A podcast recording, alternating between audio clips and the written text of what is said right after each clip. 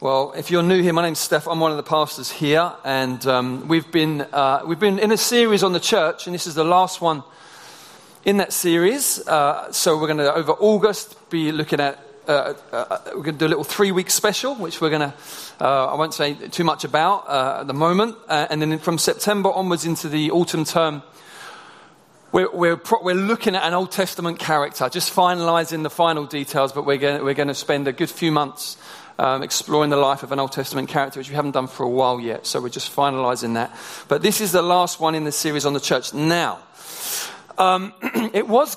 So we've looked at different ways the Bible describes the church, different images, and it was going to be a certain thing today. But over the last little while, I've really felt the Holy Spirit impressing upon me to, to, to actually talk about another element of what it means to be the church um, that wasn't part of the planned series. So, because of, because, and because of that, the, the way we're going to go about it is, is that there will be numbers of different scriptures I'm going to pull upon uh, so that the scriptures won't be coming up on the screen. I'm sorry about that. But if you do have a Bible with you, either on your phone or, or one of these old fashioned types, uh, then please do follow. It's ever so important that during the sermon you know that we're teaching the Bible. Um, this isn't about opinions. This isn't about um, just trying to get people to sort of uh, believe random ideas and say it's biblical. This is teaching the Bible. This is the Word of God. We believe wholeheartedly. This is where the authority is, is rooted. And so it's really important that you follow that with us and you're able to engage in what, in what we're teaching. Um, so instead of God's flock, today's title is da da da the little children. We are the little children, which is quite an unusual phrase. Um, but I love unusual phrases because it makes you stop, pause, sit up straight, and say, well, what, what's that about?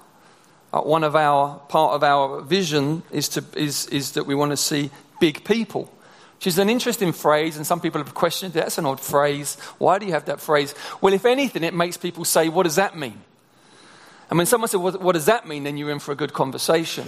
So, this whole idea of being the little children, I think, is probably, in terms of titles in this series, the one that probably makes us more than anything go, well, what does that look like? This is a five or six point sermon. Each point has got a counterpoint, so it's basically a 12 point sermon. Sermon is going to be a beast. You're going to be here for hours. We've got extra kids' workers lined up. We've got a little buffet going to come around about 2.30. So, no, not really. It's fine. It's all good. Um, but the thought occurred to me in quite a powerful way recently that I think very many of us in the journey from childhood to adulthood lose something. Sure, we gain a lot. I'm sure there's uh, levels of vulnerability we have as children that you grow out of as an adult. You know, you're no longer, you're no longer going to be duped by anyone and anything. There's a gullibility that hopefully you leave behind when you come into adulthood, you become a bit more shrewd, a bit more aware of how life works, a bit more canny, a, bit more discerning, hopefully. The, and these are all good things. There's much that you gain in coming from a child to be an adult, but I also believe there's often much that you lose. Things happen that have an impact, and you can find yourself thinking. I have at times, as an adult, found, found myself thinking from time to time, I, in some ways, I feel less than I did at primary school age. I can point back to certain th- moments where I spoke up or acted in a courageous way or, or, or trusted that I, I, I look at sometimes as an adult and go, I think I might have lost something. and it's no coincidence that Jesus has got a lot to say about becoming like a child. Because although we believe the biblical teaching that, that, that no one is born a Christian, that you have to be born again, that on a spiritual level we are born dead in our sin, we believe that. We believe the Bible teaches original sin. We believe that um, something has to happen after your natural birth where you are made alive to God. Um, we, so we don't, we don't believe that uh, you, anyone who's born, born again. Something else has to happen. We're not in a good spiritual state objectively speaking, when we're born. That's what we believe, that's what the Bible teaches. And yet, I would say there's something about the way the heart and the mind of a child works that makes them somehow more uh, in tune with the way God works. I don't know how those two things coexist, but I believe they're both real. There's something about the, the mind of a child, the heart of a child, the way of a child, the freedom of a child, the, the lack of uh, self consciousness of a child. I mean, in our, in our, I was so pleased as I was planning on preaching this today during our prayer meeting before the service. Um, the prayer meeting suddenly came to life when two of our little ones decided to try and see if they could swim across the wooden floor. Uh, it's just brilliant. It, it, was like, now, now we're talking. Now the prayer meeting is rolling. We got some swimmers, you know. It's brilliant. Did not, they, I couldn't see any of them have a chat beforehand. What, what are people going to think when we do the, the crawl, you know? They weren't, they were just, there was a freedom, a lovely thing about it. You think, I, I would think twice, and rightly so. I, if I was to do that, there's, you know, there's element, but there was a, there's a freedom, there's something beautiful there, and I want us to meditate and focus on what it means to be the little children's day and look at certain things the Bible says about the fact that we are the little children. And so the first is, the first point I'm going to make is that, is that Matthew 11, Matthew 11 verse 25. Let's read together. Sounds like there's about one hard copy in the room and the rest is on the phone. Matthew 11 25. At that time, Jesus declared, I thank you, Father, Lord of heaven and earth, that you have hidden these things from the wise and understanding and revealed them to little children. Yes, Father for such was your gracious will, or such was your good pleasure. It pleased God to reveal these things, gospel truths, spiritual truths, to the little children and hide them from the wise and the learned. So the first point is this there's revelation given to the little children. There's something in the heart of God. The Bible says in 1 Corinthians, you think, well, why? What, what pleases God about that? Well, we are told what pleases God about that in the book of 1 Corinthians, chapter 1, verse 21. Very important verse. If you're ever, if you're ever going to understand the gospel, become a Christian, grow as a Christian, you need to understand this verse. This is a very, very big verse. 1 Corinthians chapter 1 verse 21 says this. Since in the wisdom of God, the world did not know God through wisdom. So the world in its own wisdom did not know God might have discovered all kinds of amazing things, all kinds of brilliant things, scientific, geographic, um, you know, artistic, all kinds of things, but yet through its wisdom it did not come to know God. It pleased God through the folly of what we preach to save those who believe. So mankind in his pride can learn a lot of things, but he doesn't come to know God. And so God is pleased to reveal to the weak, to the foolish, to the little children, the gospel, the powerful, life changing message of Christ crucified, because what it does is it takes the rug out of human pride and it sets us on the foundation where we realize that God, yours is the throne. You are Lord. There's something that pleases the heart of God about that. Christ crucified is a crazy message. But the more and more you study it and the more and more you understand it, the more you realize it makes perfect sense and holds together seamlessly. And yet there's something about it that is hidden to those who insist on uh, remaining on a foundation of pride or intellectualism. God will pass you by on that foundation. God will deal with you on that foundation because you cannot have a relationship with God on that foundation. You will not flourish spiritually. If, you're, if you call yourself a Christian, but actually what you are really built on is the foundation of self, pride, intellectualism, all of those things, if you are built on that, you, you will not flourish in your relationship with God. You may not even have a relationship with God. If by His grace you do, you won't flourish. Because the foundation is all wrong, and so that what gets built cannot, cannot be strong and straight and true. Serious, serious stuff here.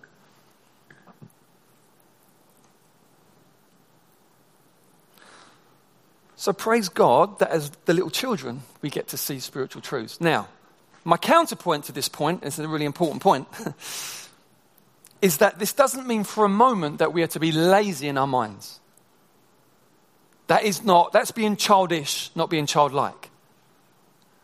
Children have the most inquisitive minds, don't they? Why? Any of you have been parents or uncles or aunties and you've the why phase? It's brilliantly healthy, but it's emotionally damaging for the adult involved. Why? Give the answer. Why? Give the why. You know, he always comes back to oh, I don't know at the end. You know, because there's but there's this wonderful desire to know more. That's childlike. That's beautiful. You know, there is no excuse for being mentally lazy as a Christian say, "Well, I'm just being like a child." You're being nothing like a child.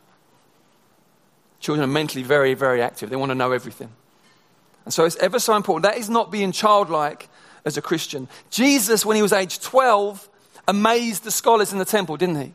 Didn't, but not, and I don't think because, you know, he laid aside, if you like, he laid aside omniscience that he knew all things. He, he had studied, he had been studying the scriptures, and he amazed the scholars. Jesus, when he was tempted in the wilderness, he had the, he had the scriptures, he had them hidden in his heart because he had studied, he'd spent time, he'd, he'd meditated, he'd chewed it over. So I'm not for one minute encouraging that the mind is a great gift. The stimulation of the mind with rich gospel truth is one way to really warm our hearts for God. Here's a quote from a guy called Donnie Griggs. He tweeted this. I thought it was a great tweet. It's true what people say. God doesn't love me more if I daily read the Bible. What's often not said is how much more I love God when I do. That's a brilliant quote. Of course, God doesn't love you more or less if you read the Bible every day. But I tell you, when you get into gospel truth regularly, your heart will, your heart will be stirred with, with love for God more and more. As Luke read out Ephesians 2 earlier, this phrase the great love with which God loved us, it hit me in a way it never hit me before. I thought, whoa, this is a, the great God. I am greatly loved. Not just loved, I am greatly loved. Church, we are greatly loved. That is incredible. That is so powerful. It stirred my heart. I find myself loving God more. Why? Because the Bible says we love Him because He first loved us. And the more we get into His love and understand the depth of His love by the Holy Spirit through Scripture, the more we will love God. And so I want to encourage us as a counterpoint. Yes, be little children, but be, be little children. Keep asking the why, keep studying, keep actively um, pursuing God in His Word. In 1 Corinthians 14, verse 20, it says this. This is a very, very brilliant verse. Brothers and sisters, don't be children in your thinking. Be infants in evil, but in your thinking be mature. Wow. Brothers and sisters, don't be children in your thinking be infants in evil, but in your thinking be mature. Grow. Let your mind develop. Have a childlike, inquisitive attitude, but let your mind develop. And, and so you learn to think maturely, think biblically, understand the counsel of God, understand the big picture of what God's doing so you can understand the details of your own life. If you don't know the big story of what God's doing, you will never properly interpret the details of your own life. Think these things through. Become mature in it. Put your mind to work. Study. Buy a theology book. Read it. Read it. Read it on the tube. Read it when you can't get to sleep. Read it in your lunch breaks. Feed. Challenge it, causes you to, you, oh, wow, oh, I didn't see how that fitted together with that. But be infants in evil. Be, we'll get onto that. That's, that's one of the other points. We'll get focus on that a little bit later. Second thing, access to God's presence. Let's read it. Matthew chapter 19, one of my favorite stories in the whole of the Gospels. Matthew chapter 19, verses 3 to 4. This is, a, this is, this is massive. You want to know the heart of God? Ah. Uh, no, sorry, Matthew 19, 13 to 14. Verses 13 to 14. Say I when you're there. Cheat you on your phone, it's easy. Say I when you're there if you've got a hard copy. All right. Here we go. 19, 13, 14. The, then children were brought to Jesus that he might lay his hands on them and pray. The disciples rebuked the people. But Jesus said, let the little children come to me and don't hinder them, for to such belongs the kingdom of heaven. And he laid his hands on them and went away. Let the little children come to me. Now, in this case, it's, it's, it's actually physically, literally little children, but later in other verses, Jesus says, Jesus says you've got to become childlike. So there's an image here, and here's the image. Number one, revelation. Number two, access to the presence of God. Access to Jesus. The children have access to Jesus. I love this story because the, the adults assume that the children are going to get in the way of Jesus, right? The adults assume that, that Jesus has got more important things going on, so he hasn't got time for the children. The adults assume that the children are a nuisance, um, and Jesus sweeps all of that away and says, Don't think about children like that, please. You must never think about children as a nuisance. You must never consider, ch- you must never try and get children out of the way. Let me just say this to you. Those of you that are parents or you work with children, they are not a nuisance. They are amazing. They are absolutely incredible. We can learn so much from them. Um, we need to become those people. Part of our becoming more like Christ, those of us that are believers, is that we let the little children have access to us and we bless them. They're, they're never a nuisance. We should never become too busy. It's ever so important. You know, if a, if a child feels they've got access to you, that's an enormous privilege. It's wonderful, the things they say. I mean, it lights up your life, doesn't it? They're so not boring.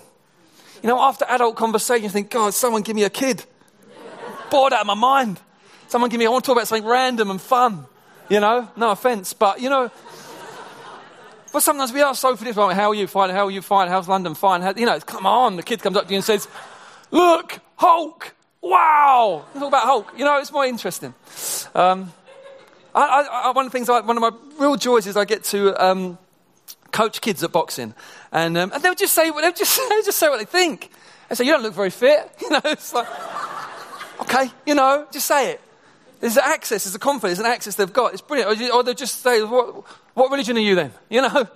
It's like, you just ask this stuff. It just, and, and, and the crazy things they do, and we and the other coaches look at each other and say, it's a shame they've got to grow up. It's a shame they've got to grow up because they've not, they've not been squeezed into that phase where they're trying to be like everyone else. They still know who they are and are happy, peaceful who they are. It's beautiful. You know, one of the, one of the joy, the trumpet blast of the gospel is because of the work of Jesus Christ for you on the cross and his resurrection, you can come as you are into the presence of God and be welcomed. What glory is that? And I think it takes us actually years to work out, once the world's done its work on us, it takes us years to work out who we are.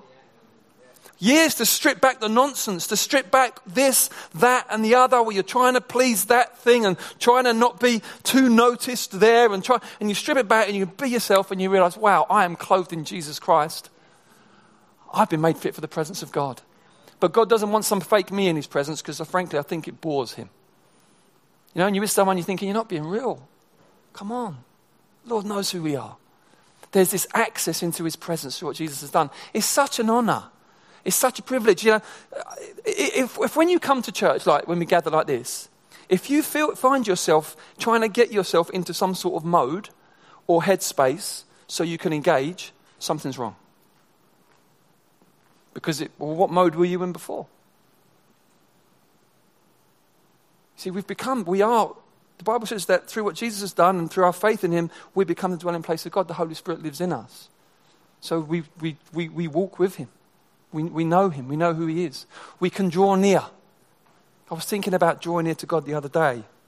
Draw near to God and he'll draw near to you. And I thought, what? Because God gives us free access through Christ, but then there's that drawing near, right? It's, a, it's, a, it's, not a different headspace, but it's that sense, it's that intentional, I want to live with you, I want to walk with you, I want to speak with you. And my own honest experience of it is this very often, me drawing near is me dragging myself near. There is a, there is a, in, there's a part of me that doesn't want to be walking with God. It's called the flesh. I want to do my own thing. Uh, I want, there's parts of me that wants to say things, do things, look at things that God really doesn't like. It's reality, isn't it? It's part of me that can't be bothered. Part of me that just wants to take the shortcut. Part of me that just wants to be self indulgent. That's very, very real. That's the flesh. That's, we all have that. That's just reality. And so I sometimes have to, I have to pull myself into the presence of God almost, you know, you always, you've got to deal with yourself and say, no, I want to, I want to be in the presence of God. It's real. You've got to drag yourself in, drawing near. Learning to live in that place of just fellowshipping with God. I feel I'm so far off that place of continual fellowship, but I think, well, I'm, I'm on the journey. I want, I, want to, I want to learn how to do that more and more. But I've got access, brothers and sisters. We've got access. We're the little children. Jesus isn't going to rebuke us and turn us away. He welcomes us, lays his hands on us, and blesses us. Amen. What an honor. What an absolute honor. Linked with that is confidence in prayer. Just confidence in prayer. The Bible, Jesus is clear. Look, if, if, you're gonna, if you're asking for bread, He's not going to give you a stone. He's your Father. He loves you, cares about you. So you can ask confidently. So it's so important that we learn to do that. Um, I felt as I was preparing this, just a quick, a little Holy Spirit nudge in the ribs say something that's slightly related to this, but not totally, but it's relevant for folks. And it's this it isn't about prayer, but it's about this, the model of asking, asking God for things in prayer confidently. I feel like the Holy Spirit wants to speak to some of you here about when those in your life that have leadership over you, whether that's in work, church, or elsewhere, but there's a, you know, there's a leadership thing going on, and decisions are made that you don't understand. Really felt quite clearly from the Lord to say, you need to learn to ask why that decision was made. Because in my experience is what I would call the 75-25 rule. And it's basically this. When people come to me, particularly in church, and say and ask questions, why didn't this happen? Why did that happen? 75% of the time, I can give them information that they lacked, which when they've got it, they then go, ah, I get it now.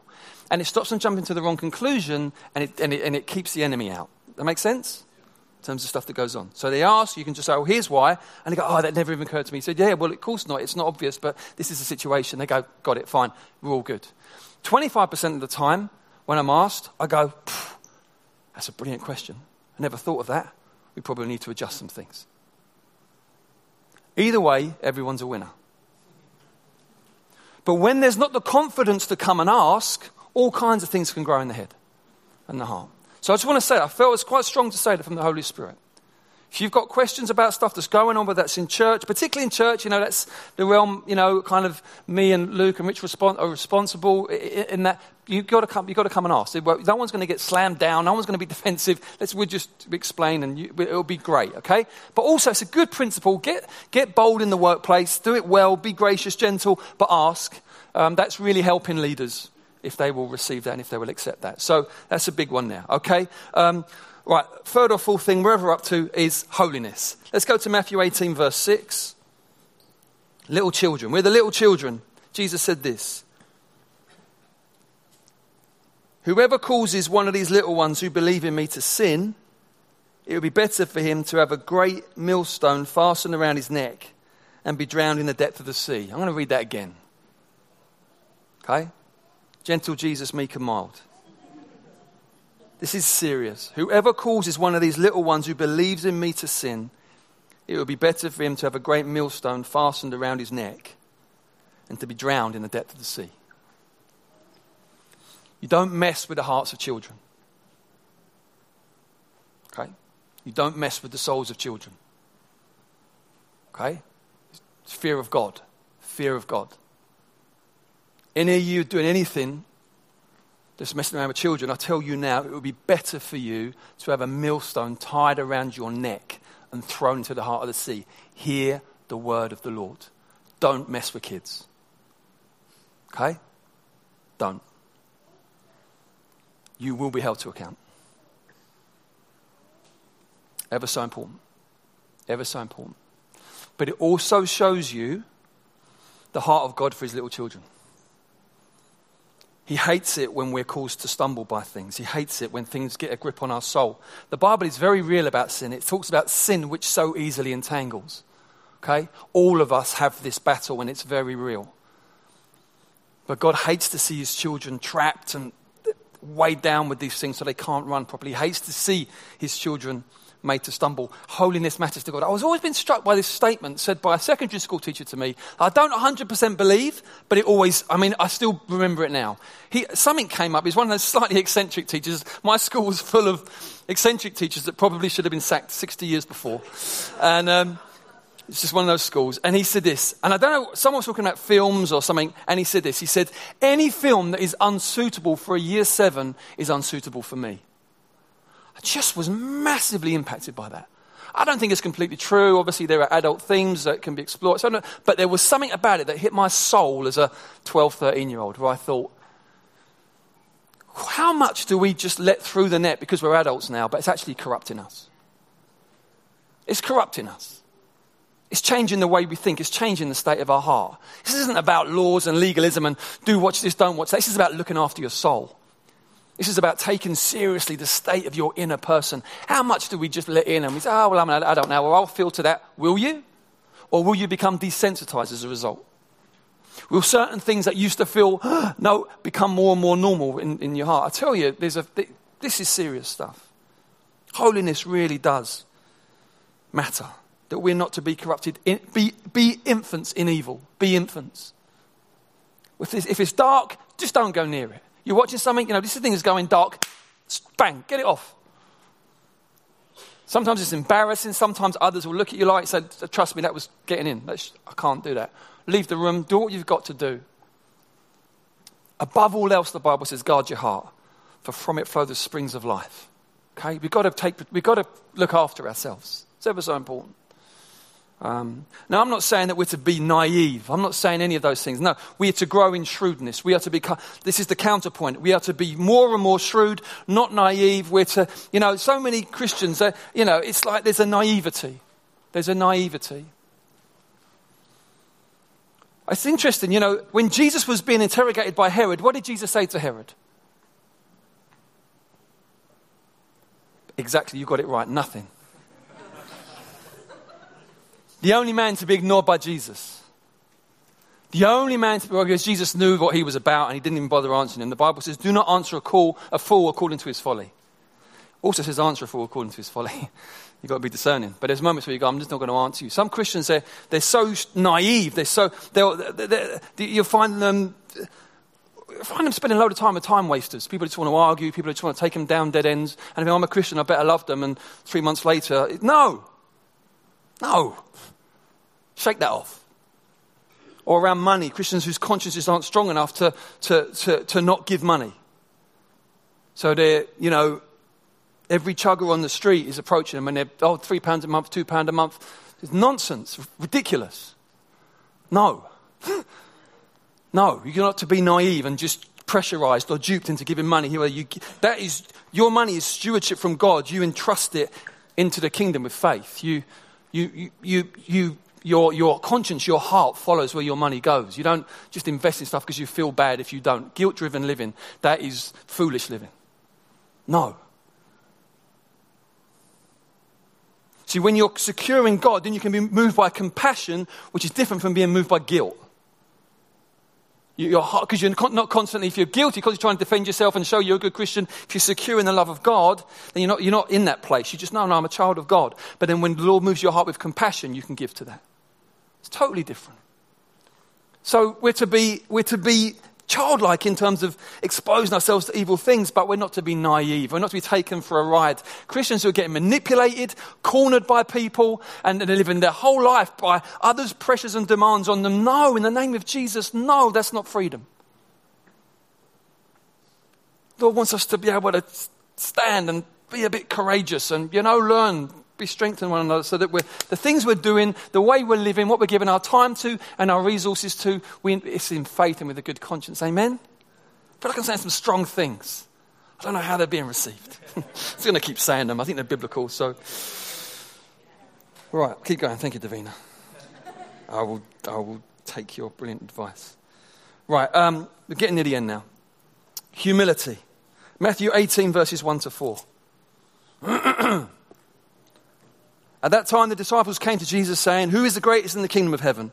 And calling them to him, and calling to him a child, he put him in the midst of them and said, Truly I say to you, unless you turn and become like children, you will never enter the kingdom of heaven. Whoever humbles himself like this child is the greatest in the kingdom of heaven. Wow. Great story. Great story. The need to be loved can easily be mixed up with the need to be preeminent. The need to be loved, which is a valid need, it's we are made to be loved. But it can easily be mixed up with the need to be first, the need to be preeminent, because then you feel more loved. I've been introduced by Joe Kite to Isla Vista, who are just, just when, you know, when your dream music genre comes together with great gospel lyrics. And uh, one of the songs he says this, this, is great. He says, um, where is it? Um, he said, uh, He's talking about his past life before he really got serious about God. And he said, What I had, what I had was less exciting because dreams don't love me like you do. Dreams. So he's talking about he had these dreams, he wanted to, you know, and so often I think when this, you get this dream talk in the Christian world, you know, God's going to fulfill your dreams. And do you know what? Just careful with that stuff. The Holy Spirit gives dreams and visions, yes, but it can easily turn into something else where you're basically just saying, God bless my idolatrous desires, you know. Sorry, folks. Uh, but that, you know, that sort of thing, like, Lord, and when God doesn't, your life doesn't pan out how you expected it to, you start blaming God and all of that classic Western rich, proud stuff. Okay? And he's talking about this whole thing of dreams. Dreams don't love me like your that's what, what, what a line. What a line. More than my dreams being fulfilled, I need to know the love of God in my heart. Then I can hold dreams and visions and hopes in a healthy way because I know I'm loved. And nothing and no one can take that away. Hallelujah. And, she, and so you see there, there's, a, um, there's what I would describe as a, a humility in that, where you're just letting the love of God shape who you are and keeping you from stuff that people get so stressed about because it's kind of rooted in pride, it's rooted in these things. You know, Jesus shows us the route. You want, to, you want to be really great. To want to be really great in the kingdom is fine, there's no problem with that. But the route there is through becoming the least. Jesus, it was the cross, then it was the throne. Yeah, that's the route. Glory, first he comes down, incarnates as a man. I mean, you know, so, incarnates into the thick of a, a tyrannized, invaded country as a man, makes the choice to do that, makes the choice to face every temptation we face, yet doesn't sin. He's going lower and lower, and then he goes at his lowest point where he even submits to death, who's a death is a vile, dark enemy of God. He submits to that for our sake, that he might completely save us, that he might taste everything that we taste in terms of the, the results of our sin, even though he never sinned, and absorb it all in himself so that all the, all the punishment and accusation, all that could be absorbed in him so we could go free. He goes lower and lower and lower, and then God raises him from the dead to new life. And then he ascends and is exalted on the throne, seated at the right hand of God. That's the route, brothers and sisters. You want to be great? There's nothing wrong with that. That's the route. Lower, lower, lower. Humble yourself under God's mighty hand. He will exalt you at the proper time. He will do it. He is faithful. Will you trust him? So much of our agonies and anxieties come from this kind of desire to, to get somewhere, to, to, to be. I wish by this time in my life I was there more than here. We have to submit to the timing of God, the schedule of God. It's always surprising. It's never what we think. The route, God says, I'm going to do that in your life. Great. You think it's going to be a straight line. Sorry, folks. It never, it's never a straight line. It's always the best, it's always higher, but it's never what we think it's going to be in terms of the route. You've got to submit to the schedule of God. It's humility. I tell you, you might think this doesn't, this doesn't sound very appealing. I tell you, it's the route to contentment and peace in your soul. It really is. It's not passive at all. You're praying, you're waiting on God, you're, you're you know, being proactive, but the foundation is you trust in the sovereign timing and schedule of God. You trust He has not forgotten you. You trust, he, you trust his na- your name is written on the palm of his hands. You trust that he knows, he cares. A mother may forsake her child, but he will never forsake you. You trust that his thoughts towards you are more than the sand on the seashore. You actually believe it. It affects the way you live, changes everything. You've got to fight for it. It's not a once for all thing. You've got to fight for it and then stand in it. But I tell you what, it's life changing. Life stops so much crazy decisions. We make, people make crazy decisions coming out of this anxiety, this root. I've got to shepherd myself. I've got to parent myself. No, you don't. No, you don't. He, he offers to be that for you. So, will you let him? And what does that look like? Do it his way. Be wise. Follow the scriptures. Take counsel. Don't act out of fear. Don't make big decisions out of just being cornered or panic. Trust the Lord. There's a peace in that. It's a stunning thing. Got loads of time.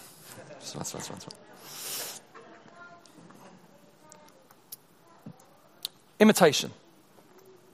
Imitation. John 8 39.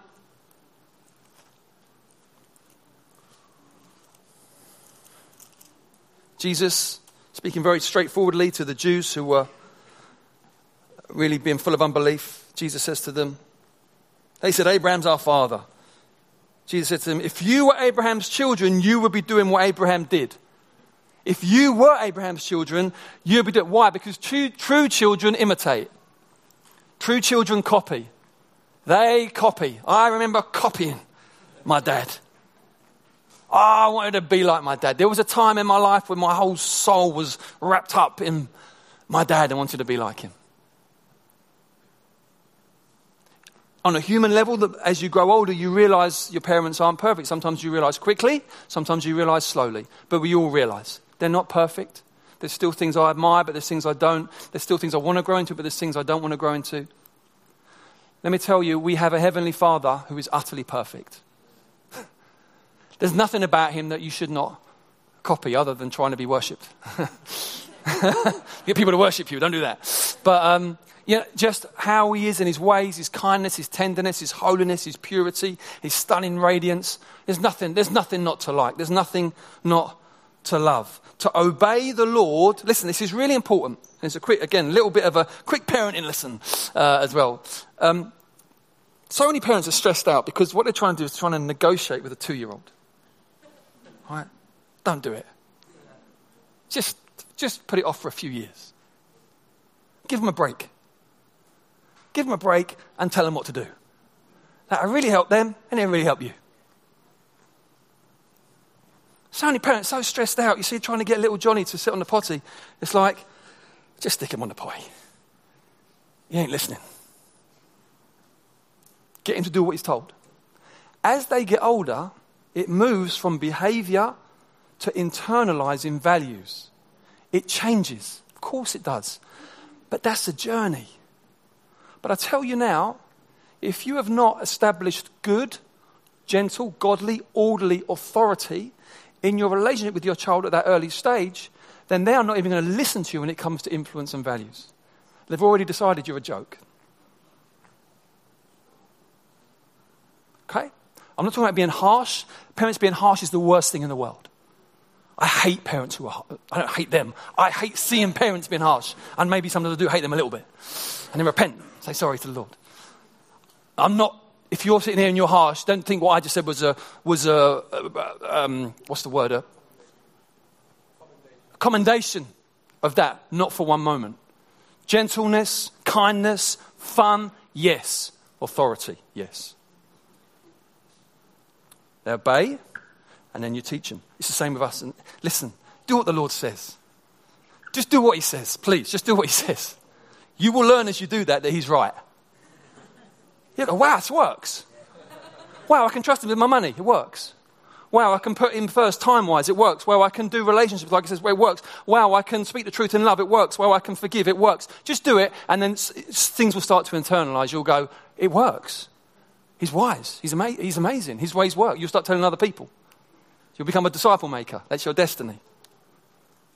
Do it. Get on with it. Don't wait for the feeling. No Christians always waiting for the feeling. I'm waiting for that feeling, then I'm going to forgive. Bro, it's not happening. The feeling's not coming. Drag yourself into forgiveness. Do it. It works. Feelings will change over time.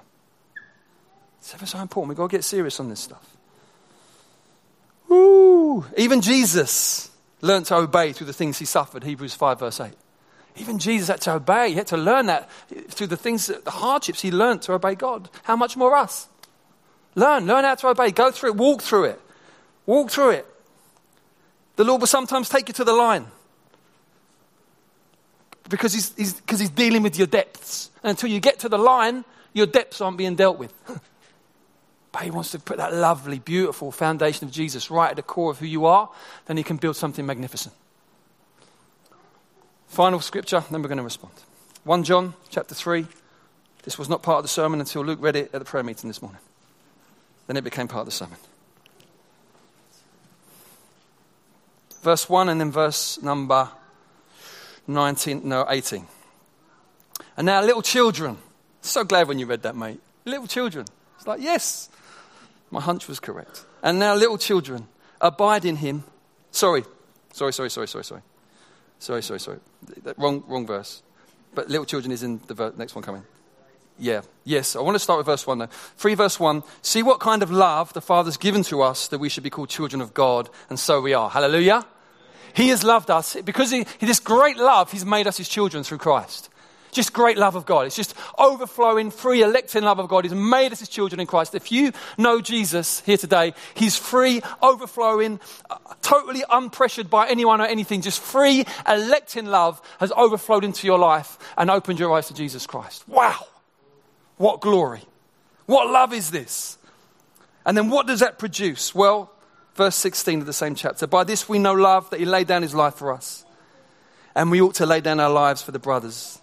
But if anyone has the world's goods and sees his brother in need, yet closes his heart against him, how does God's love abide in him? Little children, little children, let us not love in word or talk, but in deed and truth. What does it look like to grow and mature into the, into the love of God? It's that our, we learn how to love well. Not just in talk and words. It's so easy to say, I'm praying for you, and then not pray. Isn't it? So easy. Send my little prayer emoji, feel like the job's done. Just saying, just saying. Uh, it's challenging, isn't it? Um, same words, but then when the rubber hits the road, it's inconvenient. You think, oh, plan to do that. That's when the that's love. That's the love. But at that point, when you go, I'm going to do it anyway. Because agape love is the determination to do the other good, even at significant cost to yourself. That's what agape love is the determination to do the other good, even at significant cost to yourself. That's the love with which God has loved us, and He's looking for us to become men and women of love. Amen? To grow in that. So, come on, we're going to learn how to do this. We learn how to do it. We grow so that His love is perfected in us, it's matured in us. It's a journey that we walk. And that's where He's taken us. That's the church. This is who we are. This is what we're about. If you want to follow Jesus, the Bible says, turn away from your current way of thinking where you've never made Him the Lord. Turn away from it. Recognize it's a futile way of thinking. Why would I want anyone else to be Lord other than the Lord? Change the way you think about God, yourself, life. Just do a U turn and trust entirely in Him. Do it, say, I'm going to do it your way, Lord. The Bible says, as soon as you do that, in that moment, when you call on His name, He will rescue you. Okay? You think, how can it be that easy? Because he's done all the work. He's done it all, okay? It's all done at the cross and the resurrection. He's done all the work. So bang, you can leave here as a new creation today. You can leave here knowing that you now know him, that you're not, you come, you're leaving a different person. That's the miracle of being born again. Now, that obviously there begins the journey of discipleship, maturity, and all of that, but you will never, no matter how much you mature, you'll never become more a child of God than you are the moment that you leave here if you give your life to Jesus. It's a free gift of God. It's a miracle. Luke's going to lead us in a response as a church, but also for those of you that have never yet made that sure and certain commitment to Jesus, but you know today that the Holy Spirit, He's calling. You know today you want to call on Jesus. I would love to pray with you, counsel you, advise you, talk with you, encourage you, help you. I would never, ever dream of forcing, coercing, or leaning on you because salvation is a work of God. But I'm so, so happy to be able to chat with you and pray with you. So please do come and find me. Amen.